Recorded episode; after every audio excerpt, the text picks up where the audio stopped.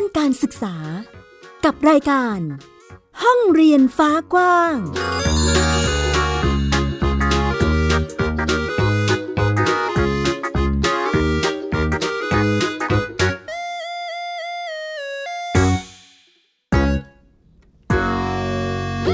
สวัสดีค่ะคุณผู้ฟังต้อนรับคุณผู้ฟังทุกท่านเข้าสู่รายการห้องเรียนฟ้ากว้างค่ะอยู่กับดิฉันอัยดาสนศรีเช่นเคยที่เว็บไซต์ www.thaipbspodcast.com นั่นเองนะคะทุกสัปดาห์ค่ะเราจะมาพูดคุยกันถึงประเด็นเรื่องของการศึกษาในมิติต่างๆที่อยู่ทั้งในช่วงสถานการณ์โควิดที่ต้องมีการปรับตัว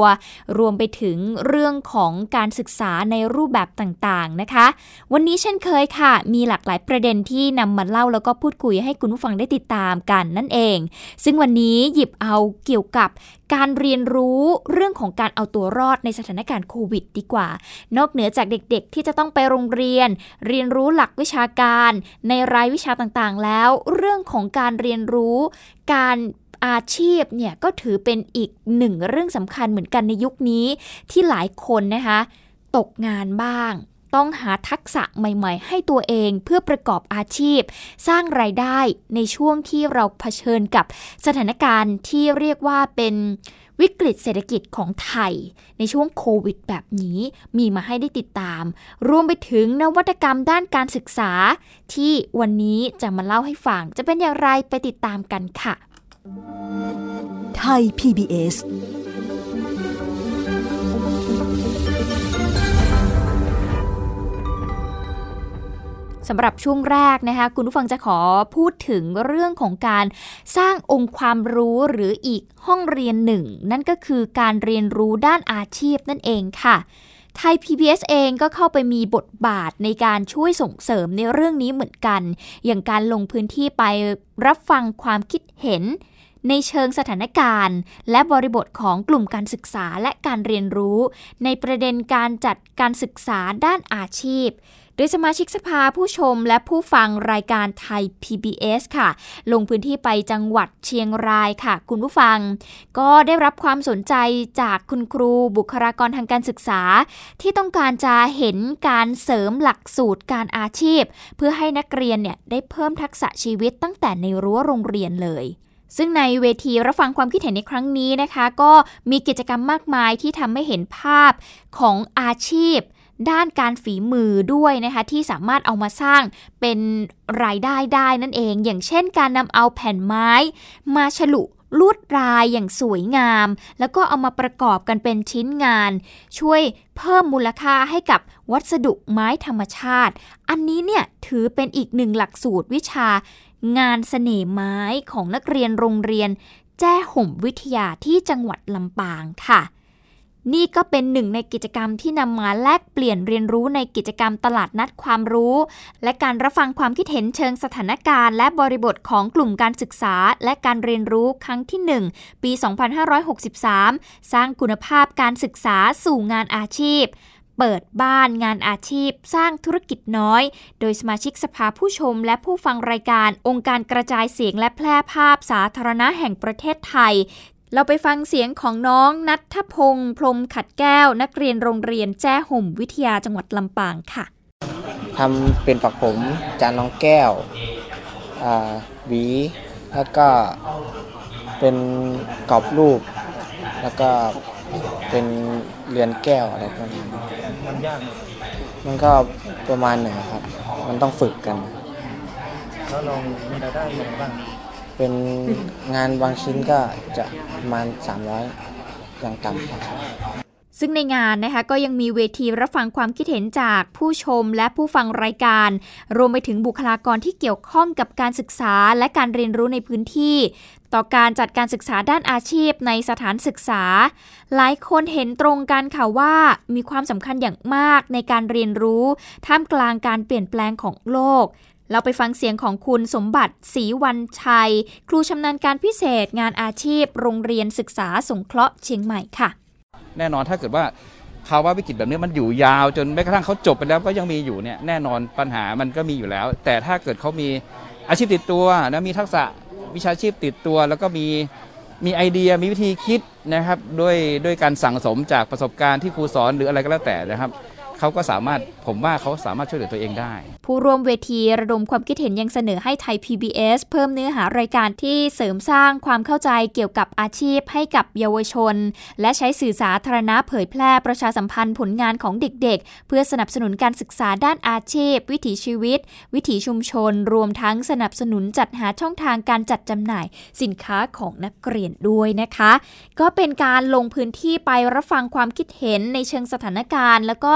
บริบทของกลุ่มการศึกษาและการเรียนรู้ในประเด็นเรื่องการจัดการศึกษาด้านอาชีพค่ะทำให้เห็นบริบทของแต่ละพื้นที่แล้วก็ได้เห็นถึงความสำคัญในเรื่องของการส่งเสริมการเรียนรู้ที่สามารถสร้างอาชีพให้กับเด็กและเยาวชนได้นะคะคุณผู้ฟังซึ่งตอนนี้ไทย PBS เองก็มีอีกหนึ่งบทบาทในการให้องค์ความรู้หรือว่าให้สาระต่างๆกับเด็กๆซึ่งสามารถกดเข้าไปดูได้ที่ช่องหมายเลข 4 ALTV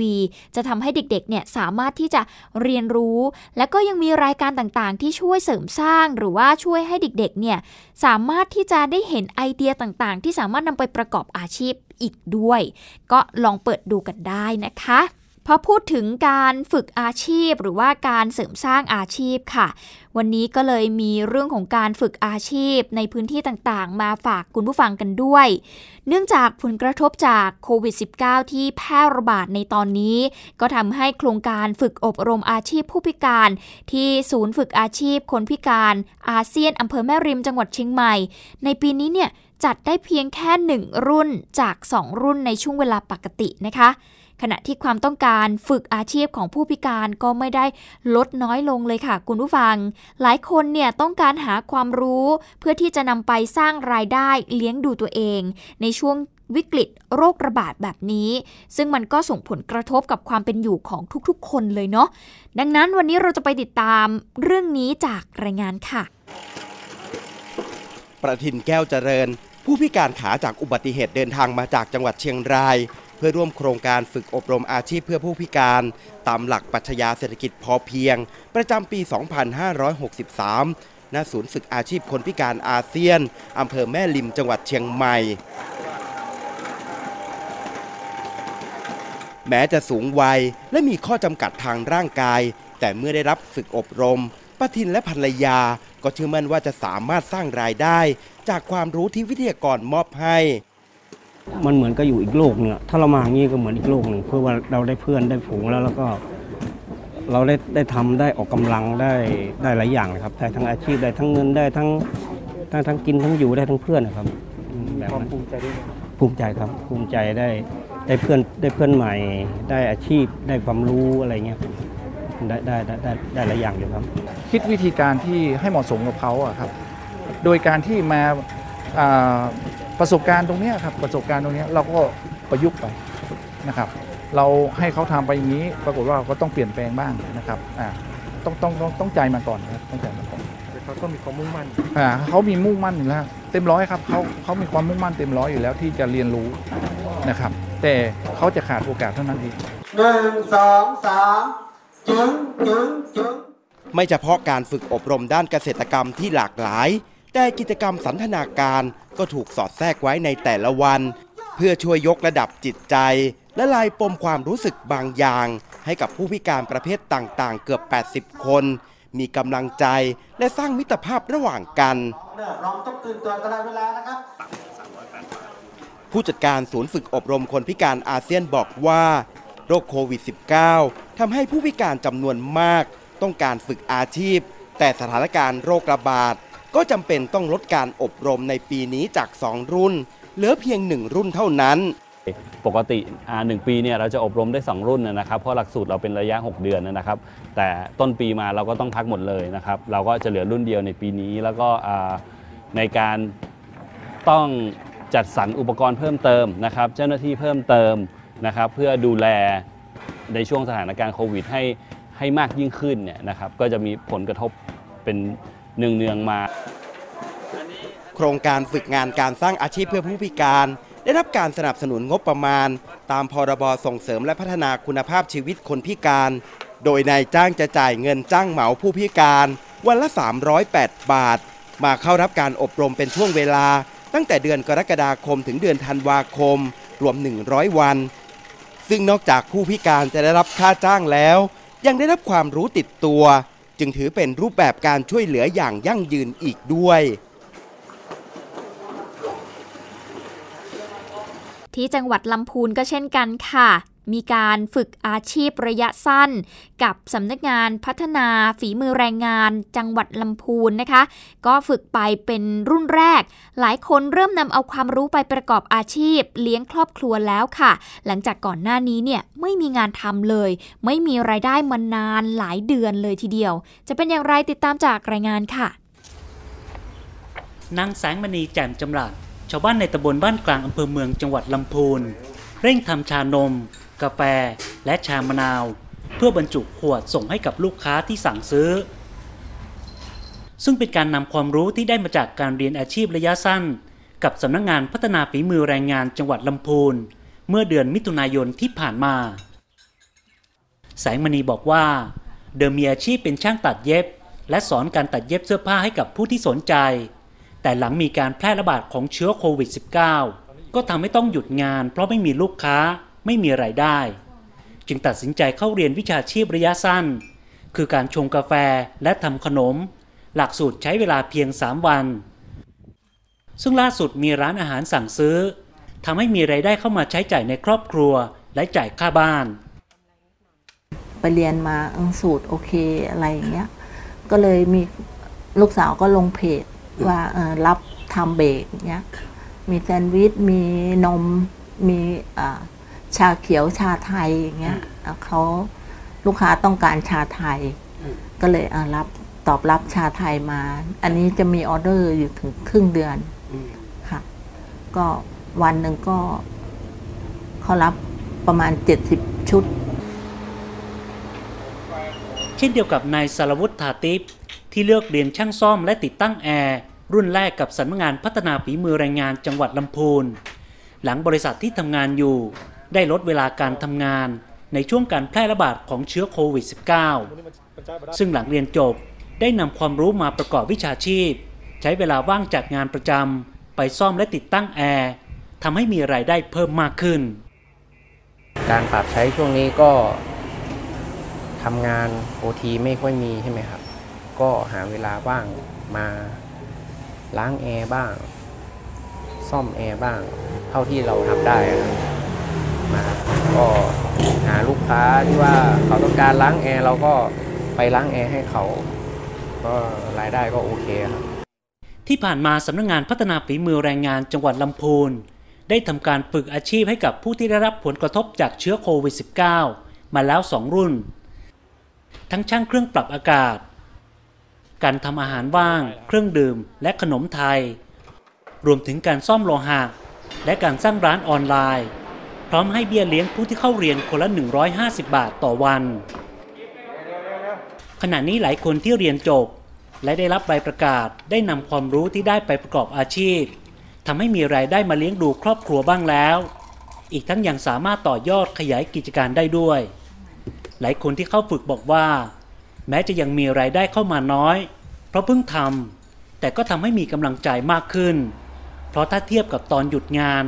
แทบไม่มีรายได้เข้ามาในครอบครัวเลย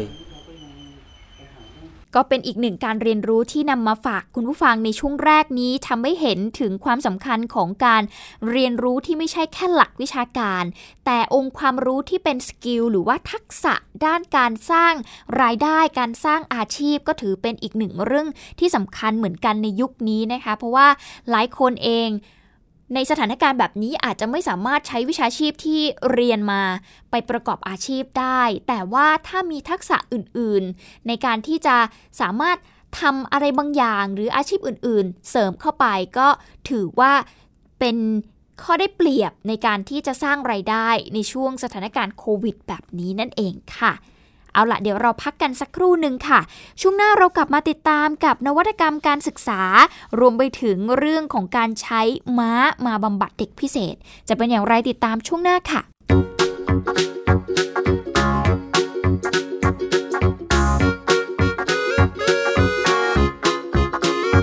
้าค่ะเปิดโลกกว้างด้านการศึกษากับรายการห้องเรียนฟ้ากว้าง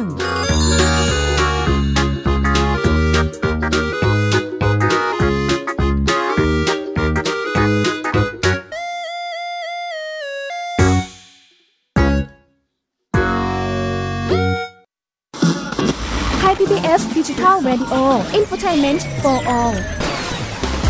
สถานีที่คุณได้ทั้งสาระและความบันเทิงบนคลื่นระบบดิจิทัลทุกวัน 6 โมงเช้าถึง 3 ทุ่ม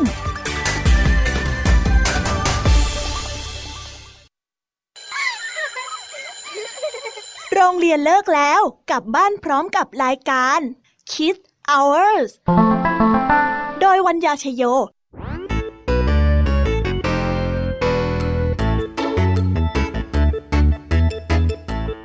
พบกับนิทานคุณธรรมสอนใจกับครูไหวใจดีว่า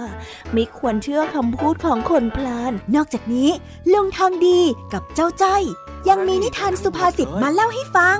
พวกเอ็งเนี่ยนะมันลิงหลอกเจ้ากันจริงๆทั้งยังมีนิทานเด็กดีและพี่ยามี่เล่านิทานสนุกสุดหรรษาให้น้องๆได้ฟังทุกวันจันทร์ถึงศุกร์ 17:00 น.ทางวิทยุไทย PBS www.thaipbsradio.com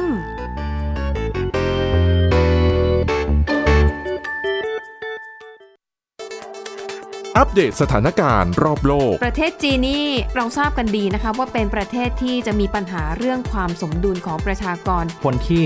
ได้รับความสนใจจากวิกฤตในครั้งนี้ก็คือนายกรัฐมนตรีนิวซีแลนด์เรื่องราวสีสันจากต่างแดนก็มีช่อง YouTube เป็นของตัวเองใช้ชื่อว่าครัวคุณยายโรงพยาบาลเพื่อดูแลช้างเหล่านี้ที่เมืองมัทุราค่ะที่รัฐอุตตรประเทศจะมีภารกิจก็คือส่งนักบินอวกาศผู้หญิงล้วนๆออกไปทำภารกิจหน้าต่างโลกโดยทีมข่าวต่างประเทศไทย PBS ทุกวันจันทร์ถึงศุกร์ 12:00 น.ทางไทย PBS Digital Radio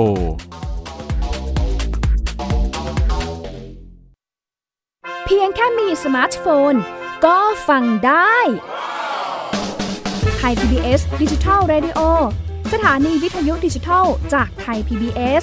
เพิ่มช่องทางง่ายๆให้คุณได้ฟังรายการดีๆทั้งสดและย้อนหลังผ่านแอปพลิเคชันไทย PBS Radio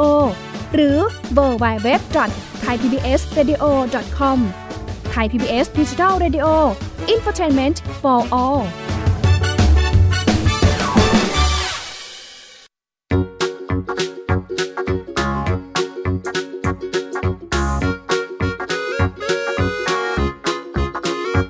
เปิดโลกกว้างด้านการศึกษากับรายการห้องเรียนฟ้ากว้างก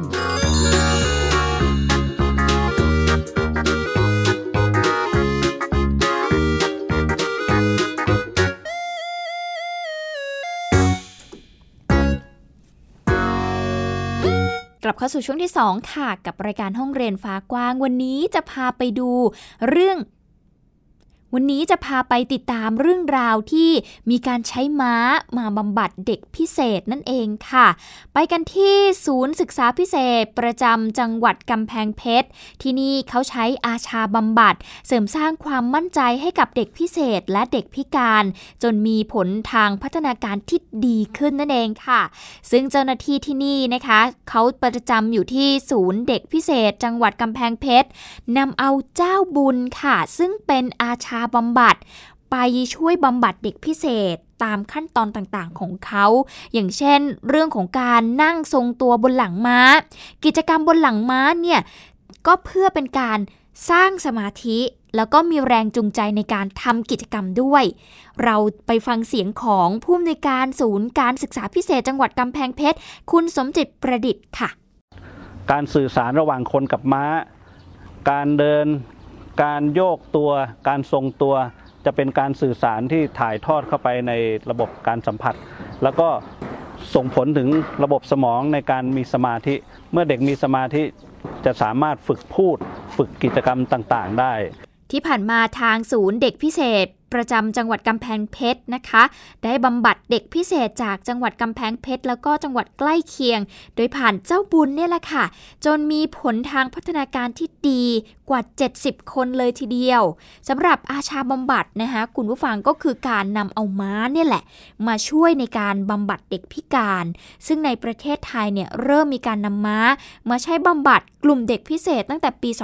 2548แล้วนะคะโดยกองกำกับการตำรวจม้าซึ่งก็ได้รับแรงบันดาลใจจากการสอนของคุณพุ่มเจนเซ่นซึ่งก็ได้ผลดีเป็นที่น่าพอใจนั่นเองค่ะก็เป็นอีกหนึ่งห้องเรียนของเด็กๆที่ช่วยเสริมสร้างพัฒนาการให้พวกเขามีพัฒนาการที่ดีขึ้นสำหรับกลุ่มเด็กพิเศษหรือว่าเด็กพิการนั่นเองนะคะ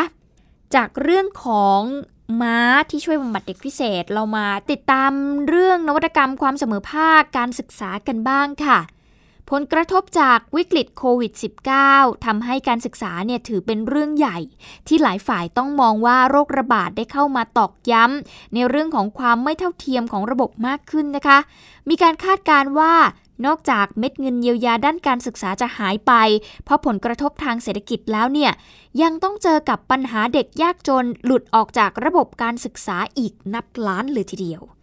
ล่าสุดนะคะมีการเปิดตัวนวัตกรรมลดความเหลื่อมล้ำทางการศึกษาฝีมือคนไทยที่ใช้ชื่อว่า iSEE 2.0 ค่ะเพื่อช่วยเหลือเด็กยากจนตรงจุดด้วย Big Data โดยการเชิญชวนให้ทุกภาคส่วนเนี่ยร่วมกันใช้สร้างความเสมอภาคทางการศึกษาด้วยกัน iSEE 2.0 คืออะไรiSEE 2.0 ก็คือระบบสารสนเทศเพื่อความเสมอภาคทางการศึกษาค่ะเป็นนวัตกรรมการศึกษาจากการวิจัยและพัฒนาระบบโดยกองทุนเพื่อความเสมอภาคทางการศึกษาหรือว่ากสศกับนักวิจัยจากมหาวิทยาลัยนเรศวรที่มีการผนึกกำลังครูจัดเก็บข้อมูลประชากรเด็กเยาวชนวัยเรียนเป็นเครื่องมือเคลื่อนวาระทางสังคมด้านความเสมอภาคทางการศึกษา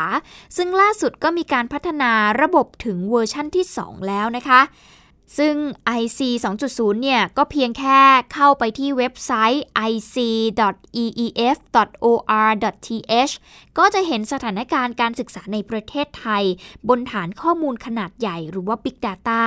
ก็จะมีการแสดงข้อมูลเด็กยากจนทั้งในและก็นอกระบบการศึกษาอย่างละเอียดเลยตั้งแต่ระดับประเทศภูมิภาคจังหวัดอำเภอตำบลไปจนถึงโรงเรียนเลย